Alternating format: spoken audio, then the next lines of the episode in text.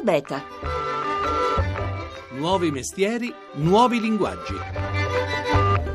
A cura di Massimo Cerofolini.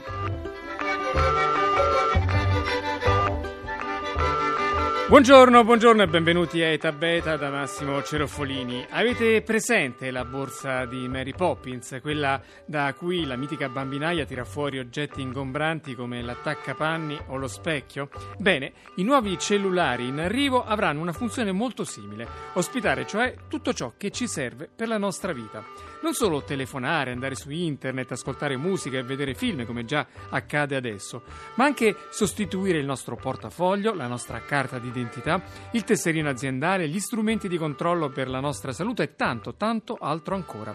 È questo l'approdo del telefonino intelligente, dello smartphone che emerge dal Mobile World Congress, la maggiore fiera mondiale sulla telefonia mobile che si è chiusa l'altro ieri a Barcellona. Buongiorno allora a Giovanni Miragliotta, responsabile dell'osservatorio Mobile Payment del Politecnico di Milano. Buongiorno professore. Buongiorno a voi. Allora, il congresso di Barcellona consacra il nuovo ruolo dei cellulari che presto provvederanno a una buona metà delle nostre azioni quotidiane, a cominciare dal diventare un vero e proprio portafoglio digitale. Ci spieghi un po' quello che già in qualche parte del mondo sta accadendo.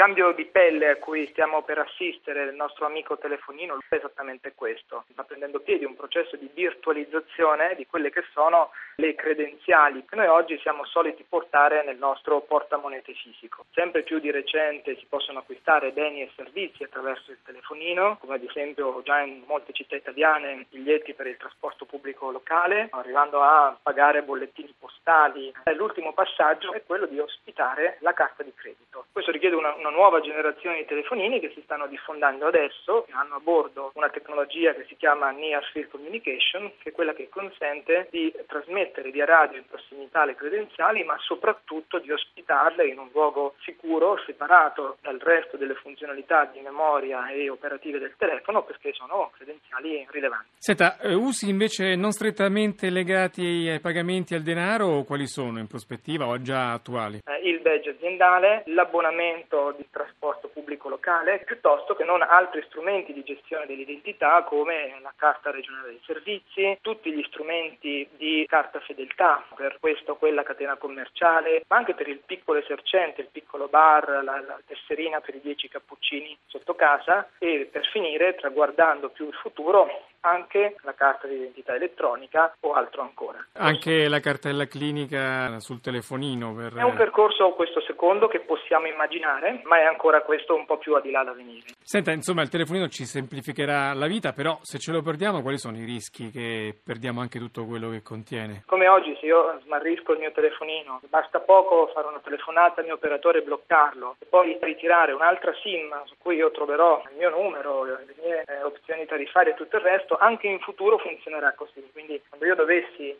smarrire o vedermi sottratto il telefonino, una sola telefonata segnerò tutte le credenziali agganciate a quel numero e rivedrò tutte rigenerate nella, nel nuovo dispositivo o sulla nuova SIM. Certo che però ci sono problemi di privacy all'orizzonte. Anche questo è un tema rilevante. Di recente, ad esempio, il garante della privacy ha inserito nei propri programmi di analisi il tema del mobile payment e più in generale il tema del mobile wallet. Oggi è prematuro dal punto di vista dello sviluppo dei casi in essere, ma è il momento giusto per porsi il problema. Grazie allora al professor Giovanni Miragliotta, responsabile dell'Osservatorio Mobile Payment del Politecnico di Milano. Arrivederci. Grazie a lei, buon lavoro.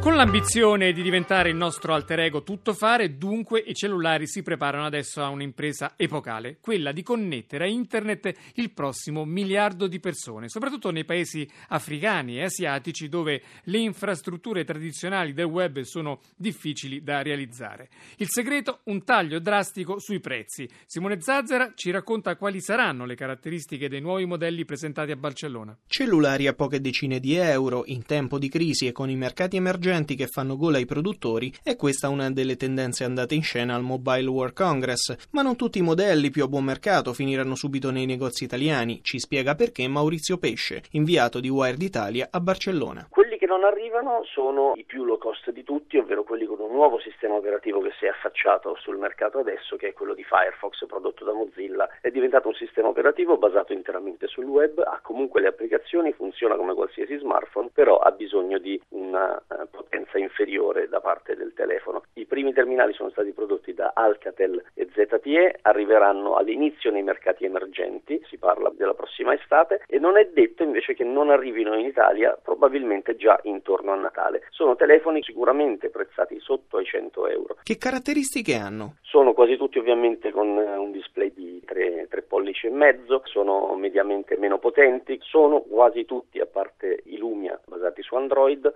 interfacce personalizzate che non ci sono. Quanto alle dimensioni, cosa dobbiamo aspettarci dai prossimi smartphone? Quando un anno e mezzo fa Samsung ha presentato il primo Galaxy Note con uno schermo da 5 pollici, siamo rimasti tutti un po' perplessi. In realtà oggi tutti gli smartphone stanno andando verso quella dimensione e avere uno schermo inferiore ai 5 pollici lo rende quasi uno smartphone di fascia media piuttosto che alta. Presentati anche diversi modelli che supportano la nuova rete 4G ad alta velocità. Quanto dovremo attendere prima di vedere affermata anche questa tecnologia? In Italia le reti sono già state aperte, si può cominciare a navigare non in tutto il territorio nazionale, andiamo da una copertura di solo Roma, Milano e Acuto, provincia di Frosinone per tre, a una ventina di città principali per Vodafone. Per l'utente cosa cambia? Dipende dall'uso che ne fai, se ti serve per Twitter e Facebook cambia veramente poco, se ti serve per fare un lavoro di posta allegati, connessione con i server, probabilmente avere una velocità che può arrivare fino a 100 megabit per secondo, la differenza la fa. Batterie senza fili e gadgettistica. Su questo fronte cosa c'era di nuovo a Barcellona? La ricarica wireless non è ancora così diffusa. Per quanto riguarda invece gli accessori senza fili, qui comincia a essere un po' più divertente, anche perché è una categoria che per la prima volta si sta sviluppando escludendo completamente Apple, perché l'NFC non c'è in iPad, iPod e, e iPhone. Detto questo, aumentano casse, cassine, cassette e dock station che si collegano al dispositivo semplicemente con il tocco. Quella è la tecnologia NFC, cioè la magia di avvicinarli e farli abbinare. Dopodiché, in realtà, quello che c'è dentro è soltanto il Bluetooth. Sarà questa la caratteristica che permetterà ai produttori di mettere a segno il colpo che da diverso tempo cercano contro Apple? Finché non ci sarà un utilizzo un po' più serio, diciamo, dell'NFC che non solo l'abbinamento con il tocco, probabilmente non è una tecnologia che ti fa scegliere anziché un altro. È probabile che potrebbe essere trainante nel momento in cui l'NFC verrà utilizzato massicciamente per i pagamenti senza contanti. Ma il pistone che più di ogni altro spinge la macchina del telefonino ha un nome fino a qualche anno fa sconosciuto.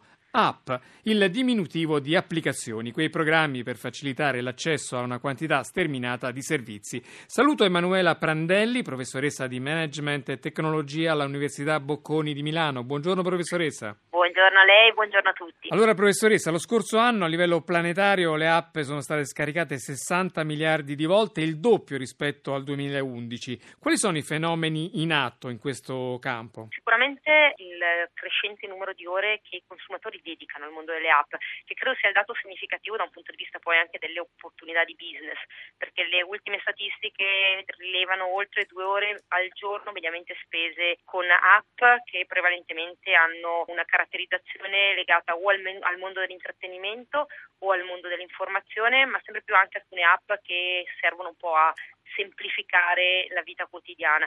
Quindi quello che realmente rileva è che sempre più oggi i consumatori sembrano aver recepito le app come parte integrante del loro vissuto quotidiano e addirittura cominciano spesso a utilizzare l'app per cercare l'informazione o il servizio necessario prima ancora di, di entrare in rete attraverso un PC. Ecco, quindi anche per le aziende un po' il cuore si sta spostando dal sito web alla app, è così? Sì, addirittura abbiamo business che nascono senza neppure più avere un sito web, ma nascono come pure app e credo che l'aspetto interessante sia proprio legato al tempo speso online dagli utenti, per cui significa avere la possibilità di avere maggior traffico e quindi possibilità di fare ricavi da advertising. Il tema dell'advertising per le app sta diventando sempre più importante. La pubblicità praticamente pubblicità, sarebbe. Pubblicità. Perché spesso sono gratuite, ma poi con la pubblicità si realizza un guadagno per chi le fabbrica. Assolutamente sì, tant'è tant'è che si stanno moltiplicando il numero degli sviluppatori che si stanno via via specializzando anche nell'andare a creare pubblicità apposta per, per il mondo delle app.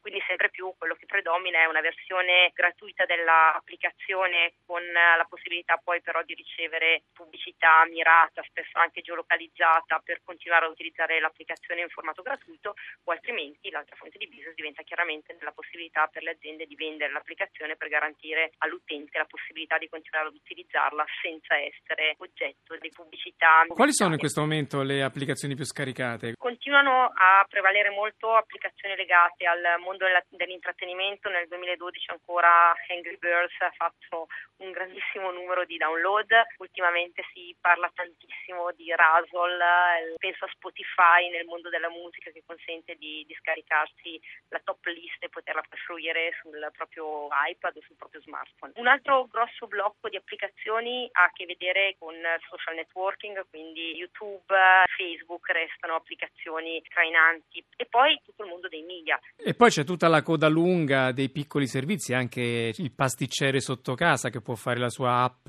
Assolutamente sì, con una logica molto mirata da un punto di vista anche della geolocalizzazione, quindi la possibilità di riuscire poi a entrare in contatto con chi effettivamente si trova nel territorio di interesse per il piccolo business locale. Grazie allora alla professoressa Emanuela Prandelli, autrice peraltro di molti saggi sull'argomento. Arrivederci. Grazie mille, buona giornata a tutti voi.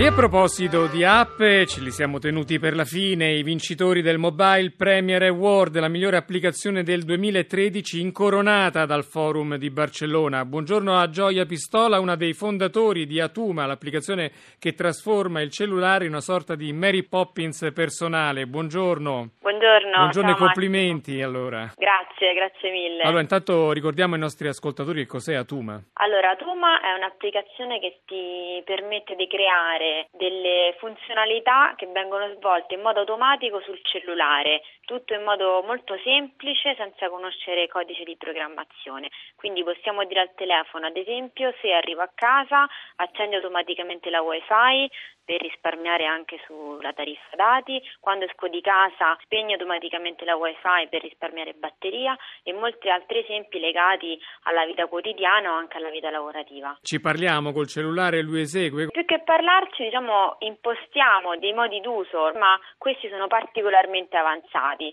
ad esempio il cellulare è in grado di capire se si sta guidando e in quel momento si riceve un sms per non distrarsi alla guida, il cellulare lo legge automaticamente con i comandi vocali. Oppure possiamo anche agitarlo il cellulare e ordinargli di fare qualcosa, è così? Esatto, anche un'altra funzionalità che è tra le più utilizzate di Aduma è associare al shakerare il cellulare per fare un'azione. Molto spesso viene associato la chiamata verso qualcuno, il che è molto comodo. E quanto costa l'applicazione di Atuma? Ad oggi Atuma è disponibile gratuitamente sul marketplace di Android, lo sarà finché non usciremo da questa fase di beta in cui stiamo ultimando le ultime funzionalità funzionalità. E adesso che prospettive si apre dopo la vittoria di questo premio? È tutto nelle nostre mani, nel senso che di contatti ne abbiamo avuti molti, sta a noi però essere veloci nello sfruttarli perché poi il tempo è la cosa fondamentale quando succedono queste cose. Allora in bocca al lupo a Gioia Pistola, una delle fondatrici di Atuma, arrivederci, grazie e complimenti. Grazie, grazie a te.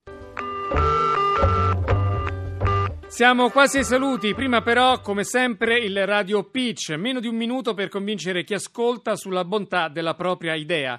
Oggi microfono a Jacopo Vannetti, 20 anni, cofondatore di JASP, un apparecchio che trasforma il cellulare in un bancomat portatile per ricevere pagamenti quando si è in giro. Sentiamo. Just è un'azienda totalmente italiana che ha creato un dispositivo per incassare i pagamenti elettronici, quindi come un POS, ma portatile. L'oggetto è unico nel suo, nel suo essere perché si può attaccare al telefonino e trasforma il telefono in un POS. Eh, il nostro vantaggio è servizio, perché invece che prendere un post andando in banca ci vuole due giorni perché lo si ordina online, lo si paga 39 euro, una tantum, e poi lo si paga solo a consumo, a differenza dei post classici che costano molto di più perché costano un costo mensile. È, è diretto a tutte le categorie di piccoli venditori, quindi so, negozianti, ambulanti, liberi professionisti, chiunque ha bisogno di un post di mobilità e chiunque vuole incassare ovunque sia.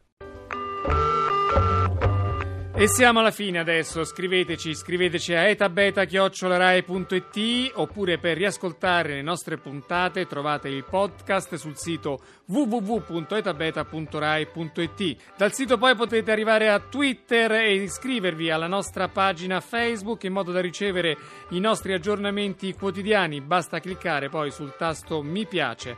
Grazie in regia a Massimiliano Savino, linea alla terra da Massimo Cerofolini. Buon fine settimana.